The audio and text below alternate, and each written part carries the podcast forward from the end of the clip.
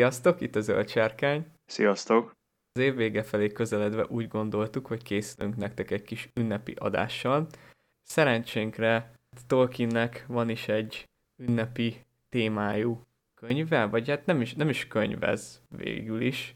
Inkább mondjuk úgy, hogy egy mű vagy műsorozat, ez pedig a Karácsonyi Levelek címre hallgat. Magyarul, mindjárt mondom, a Karta Pilusz kiadó gondozásában jelent meg. Nagyon szép kis könyvecske. Kezdésként arról ejtenénk pár szót, hogy mit is jelentett Tolkienék életében a karácsony. 1917-ben született meg Tolkien és Edith első gyermeke, John, őt követte Michael, majd Christopher és végül Priscilla. Tolkien ugye már 1917-ben feltehetően elkezdett dolgozni azon az óriási mitológián, amit ma Silmarilokként ismerünk, ugyanakkor emellett, így, hogy megszülettek a gyerekei, elkezdett egy teljesen másik műfajt művelni, mégpedig a tündérmesék, amik már őt is lenyűgözték gyermekkorában. Könyveket olvasott föl a gyerekeinek, és saját történeteket is talált ki, és ezeknek a történeteknek az egyik leglátványosabb és legjobban dokumentált példája a Karácsonyi Levelek.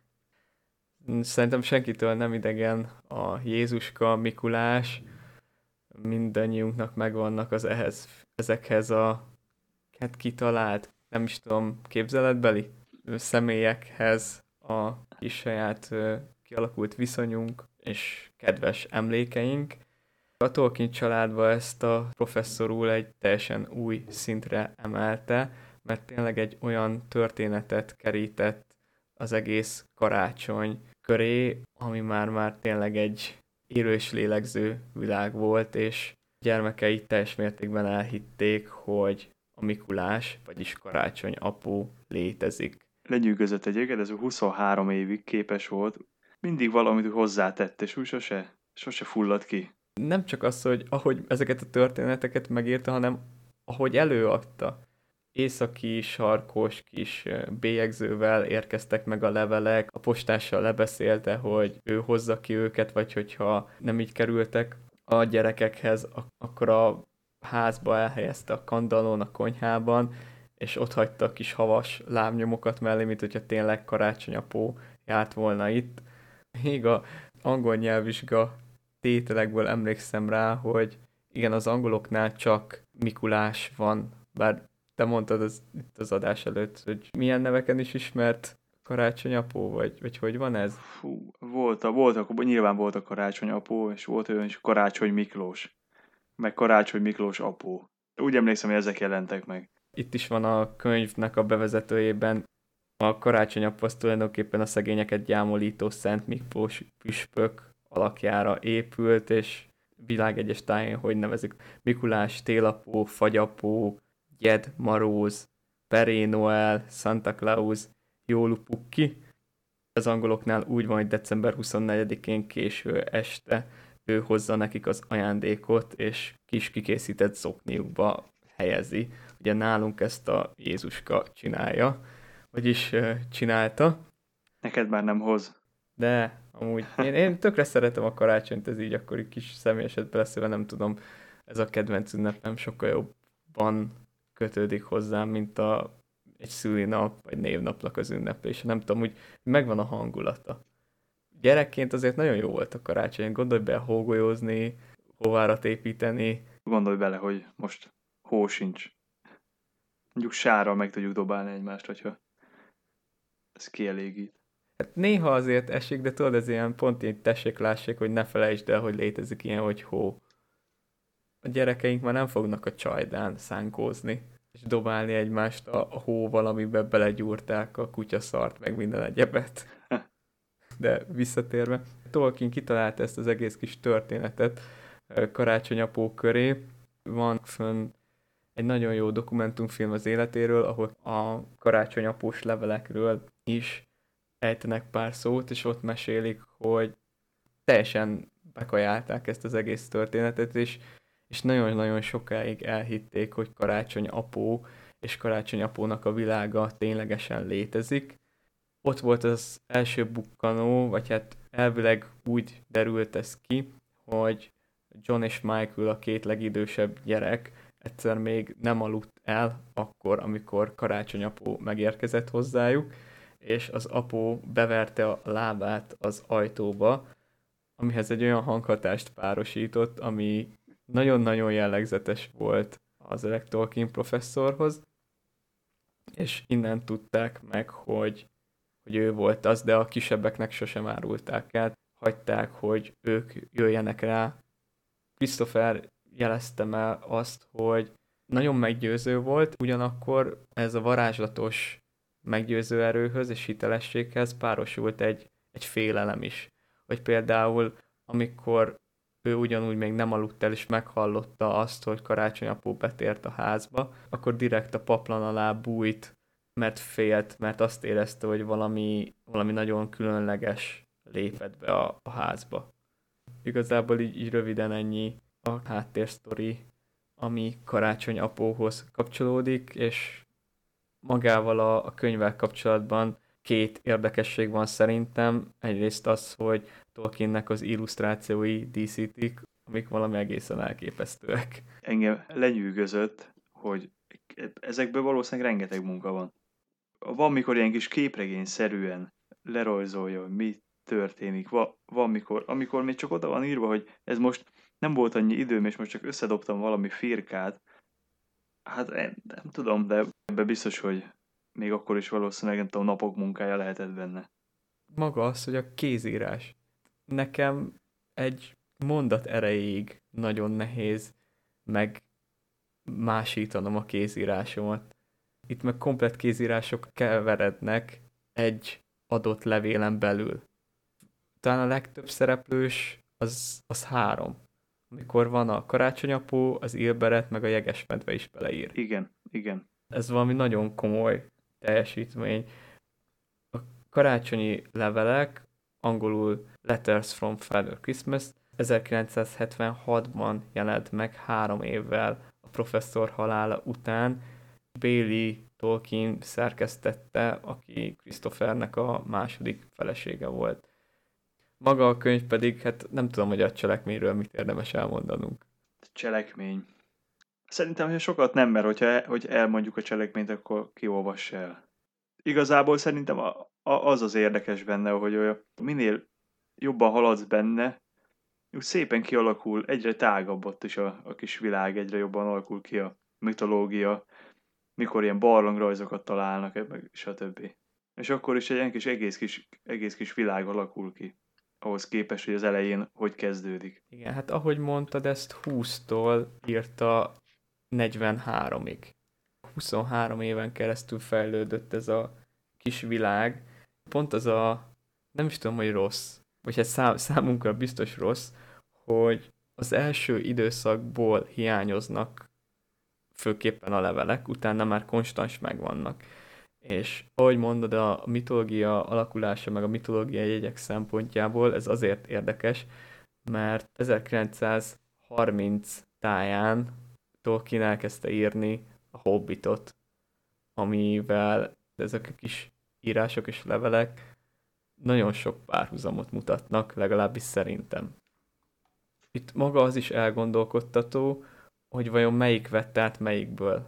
Tehát, hogy mik azok az elemek, amik a Hobbitból kerültek át a karácsonyi levelekbe, és mik azok, amik a karácsonyi levelekből kerültek át a Hobbitba.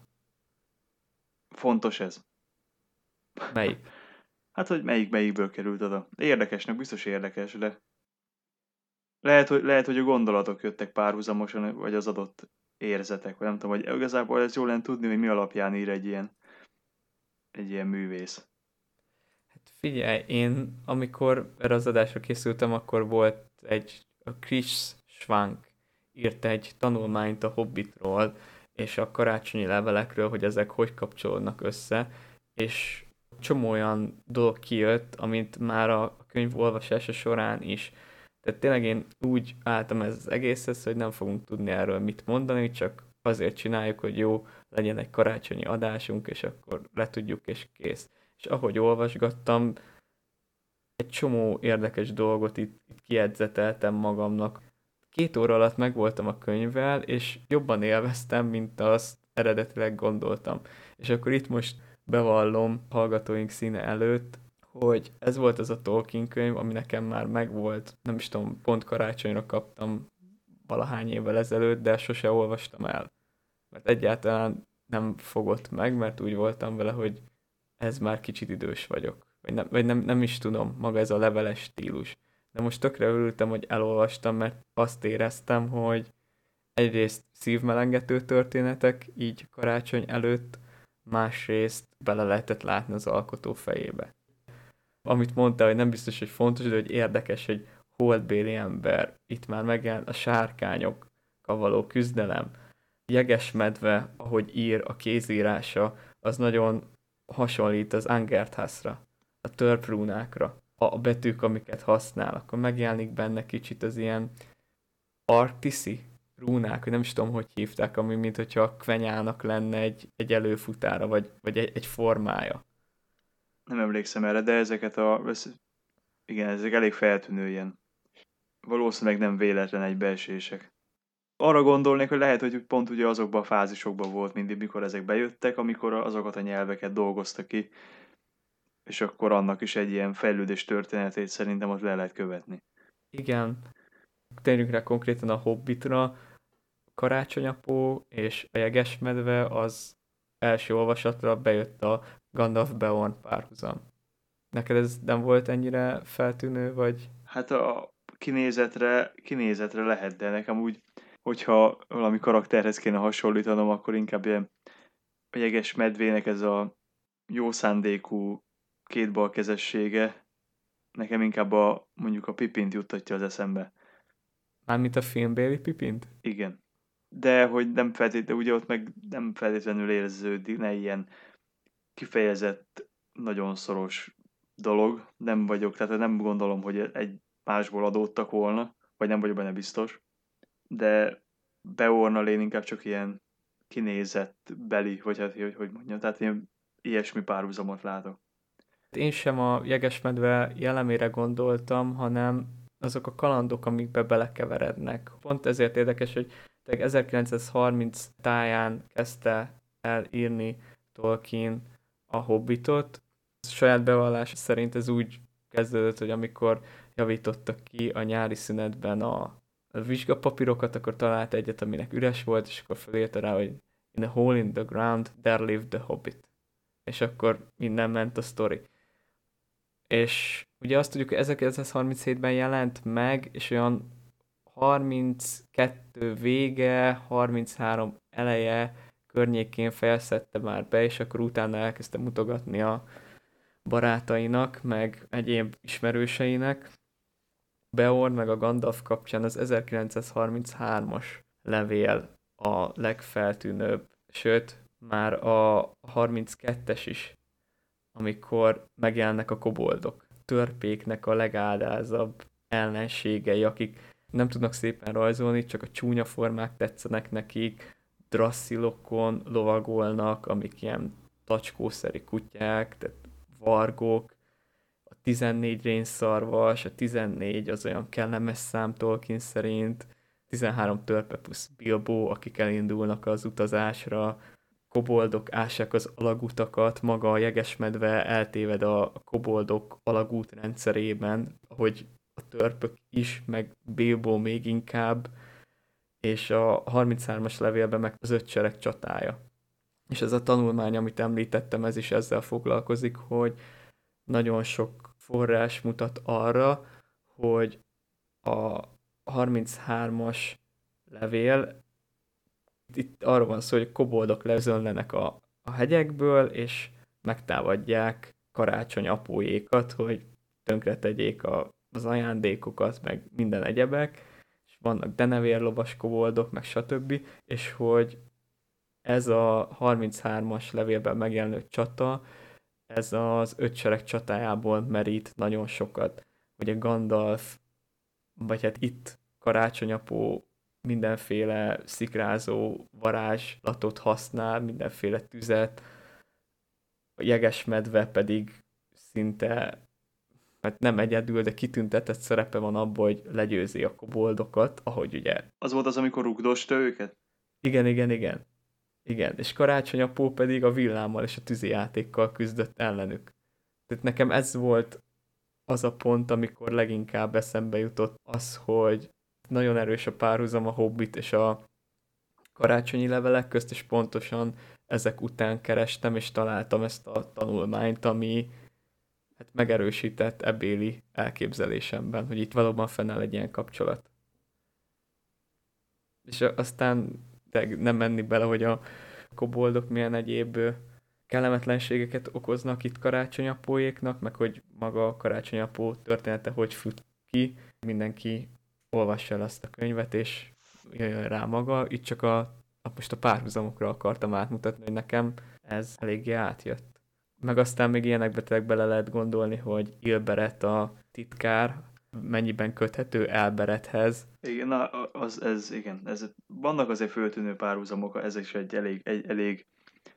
elég szembeötlő. Ahogy mondtad, itt az ilyen mitológiai koncepciók, hogy nem kell taglalni a nyelvek szeretetét, hogy itt is vannak ilyen kitalált nyelvek.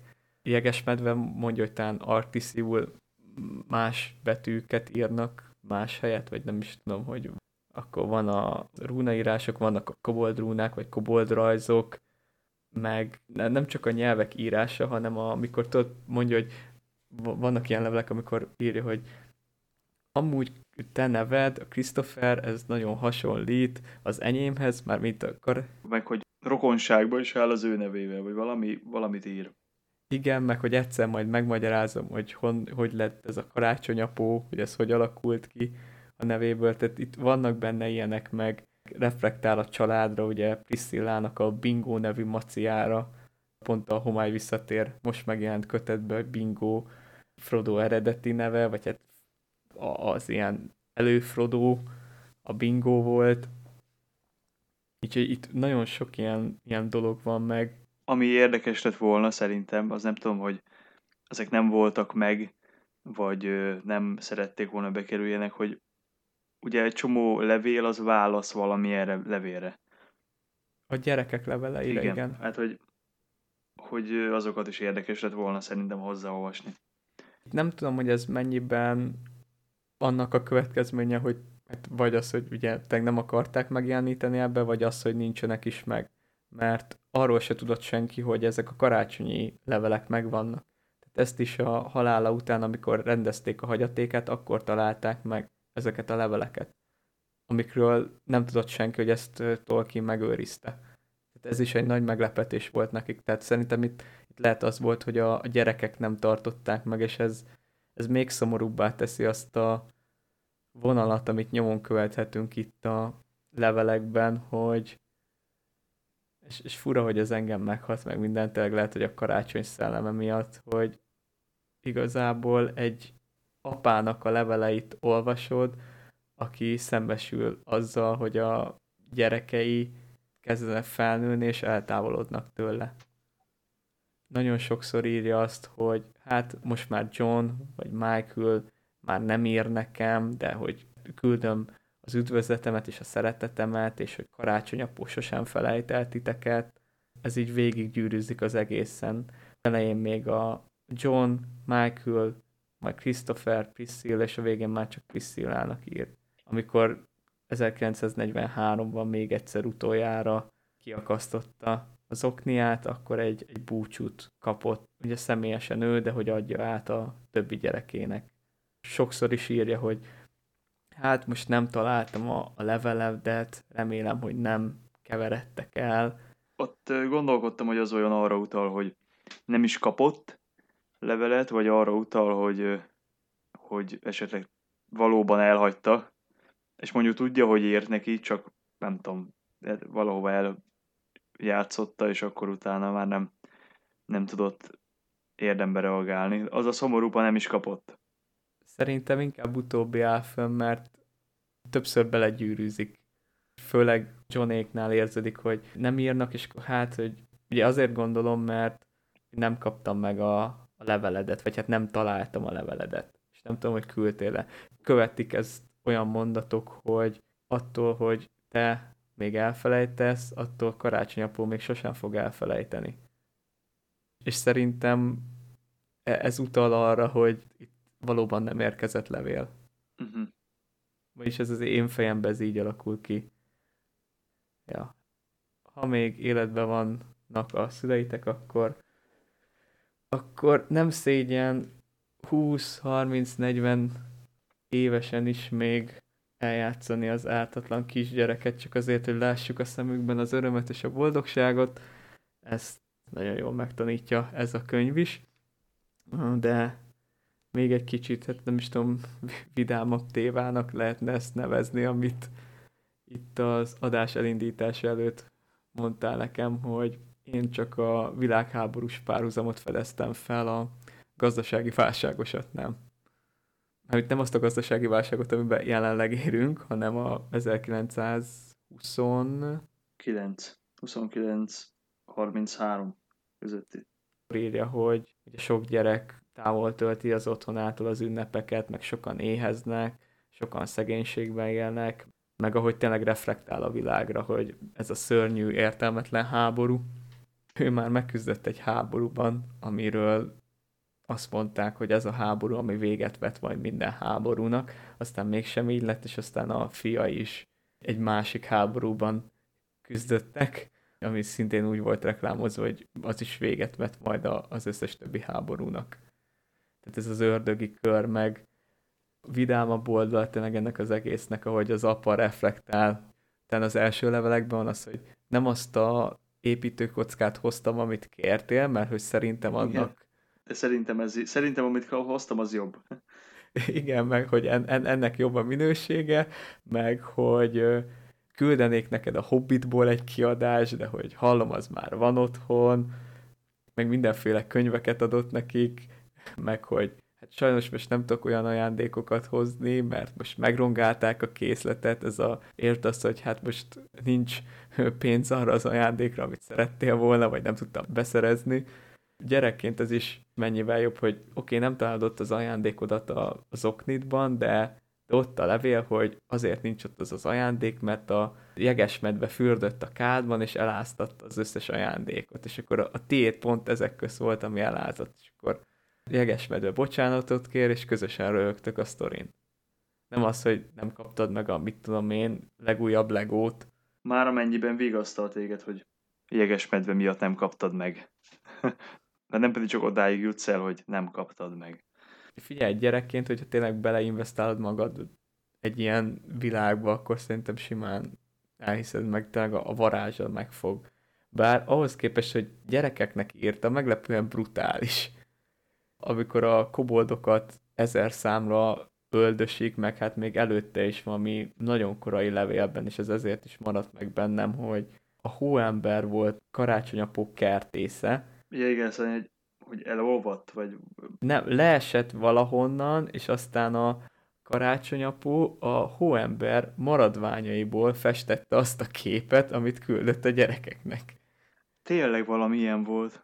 És akkor mondta, hogy új kertész kell, hogy építsen, vagy valami volt is, hogy viszonylag... Tehát igaz, hogy neki kampesz, de még elég könnyen pótoltuk is. Igen, aztán pedig a hóemberek átalakultak valami igazi eszkimószerű, mit tudom, milyen emberekké. Voltak hógyerekek is, meg igen. Dolog. Meg a barlangi medve úr, a vörös törpék, denevérek, rengeteg minden volt. Itt jegesmedvének a kuzinjai. Igen, itt nagyon sok karakterrel lehet találkozni, és tényleg ez már egy komplett új mitológia, ami, ahogy mondtuk, elemeiben kapcsolódik az összes többi könyvhöz, hiszen ugyanannak az írónak a képzeletvilágát tükrözik. Itt a nyelvekkel, a karakterek, ami még megint itt van, ezek az utolsó kis otthonos házak, tudod, a Hobbitba is Völgyzugoly, akkor a Elveszett mesék könyvében is Tol Eressea, itt pedig az északi sarkon a mindentől távol kis ház, vagy hát kuckó, vagy nem is tudom mi, ahol Karácsony Apó él. És az pedig, hogy a Hobbit mit köszönhet Karácsony apónak. Én arra tudok gondolni, hogy ez a medve varázslószerű öreg karakternek a kapcsolat, ez Gandalfot és Beornt valahogy segített abban, hogy megszülessen az ő karakterük. Azt tudjuk, hogy Gandalf egy képeslapról ihletődött, meg hogy az, hogy eredetileg egy ilyen északi mitológiás Odin karakter, aki öreg emberként járja a vidéket, és ilyen északi öreg ember az már kicsit kapcsolódik Karácsony apóhoz, de na mindegy. Igazából nagyon sok mindent nem tudok még elmondani ezekhez a levelekhez, annyi jutott még eszembe, amit még a Christopher megemlített, hogy te is mondtad, hogy erre ez egy ilyen nem egy oldalú kommunikáció volt, hanem egy aktív párbeszéd. Volt a gyerekek és Karácsony apó közt, valamint Tolkien magát is beékelte a történetbe. Amikor beteg volt, vagy megsérült, vagy valami. Igen, meg sokszor az, hogy a Karácsony apó, hogy a édesapátoktól hallottam, hogy. És ugye ezek olyan dolgok, amiket a gyerekek nem írtak le. Meg ahogy mondtad, a sérülések, meg hogy Christopher betegsége, tehát úgymond valamilyen szinten ilyen önéletrajzi elemek is megjelennek benne, hogy az adott évben a Tolkien családnál milyen események történtek meg, hogy melyik gyerek mikor ment iskolába. Igen, hát általában az volt a vízválasztó, amikortól kezdve már nem volt levelezés. Ja, hát mert akkor van, tudod, amikor kilépsz a kis családi burokból, és akkor a többi gyerek elmondja neked, hogy de hát nem létezik Jézuska. Nekem is ilyen, azt hiszem, általános iskola, nem is tudom, hanyadik osztálya volt ez, amikor szembesültem vele, hogy ez egy átverés. Pedig előtte amúgy én baromi okos voltam, tehát én megcsináltam azt, hogy anyának a csuklójára kötöttem egy madzagot, aminek a másik végét az én csuklómra erősítettem, és akkor az volt érted a nagymesterterv, hogyha ő feláll, hogy ajándékozzon, akkor ez a madzag megfeszül, és akkor én fel fogok kelni, és tudom, hogy át lettem verve.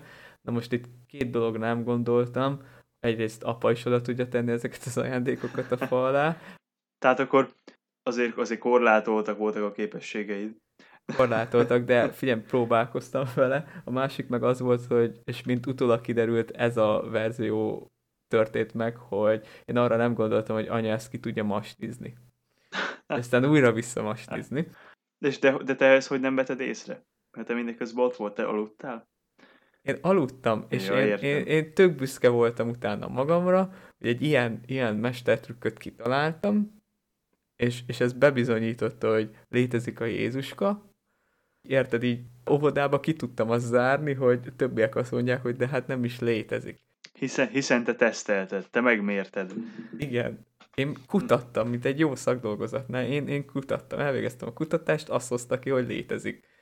Aztán, ahogy már általános iskolában minél többen elkezdték mondani, hogy hát ilyen amúgy nincsen, akkor jutott eszembe, hogy lehet, hogy voltak. Gyenge pontjai a kutatásnak. Igen, pontosan.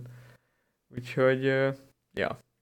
Ez az én kis karácsonyi történetem. Nem tudom, neked mikor esett le? Ezen gondolkozom, amióta elkezded mondani, és fogalmam sincs. Nekem ez nincs bennem ilyen elválasztó szerűen, hogy na, ettől a perctől kezdve tudtam.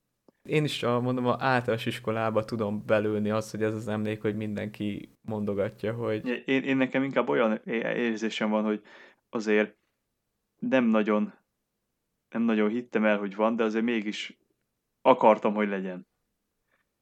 És akkor így nem is nagyon foglalkoztam vele, hogy sejtettem, hogy mi történik, de inkább beleéltem magam, hogy úgy jobb volt.